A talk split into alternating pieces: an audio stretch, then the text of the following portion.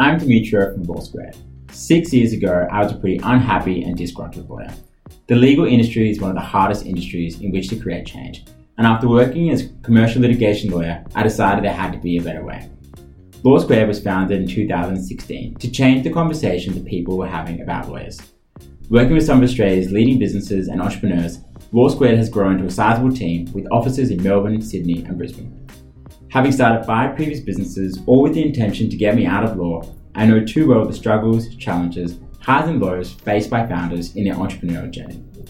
Taking my own lessons and experiences, I have built Law Squared as a leader in the new law space to challenge the status quo and to provide better outcomes and experiences for both clients and lawyers alike.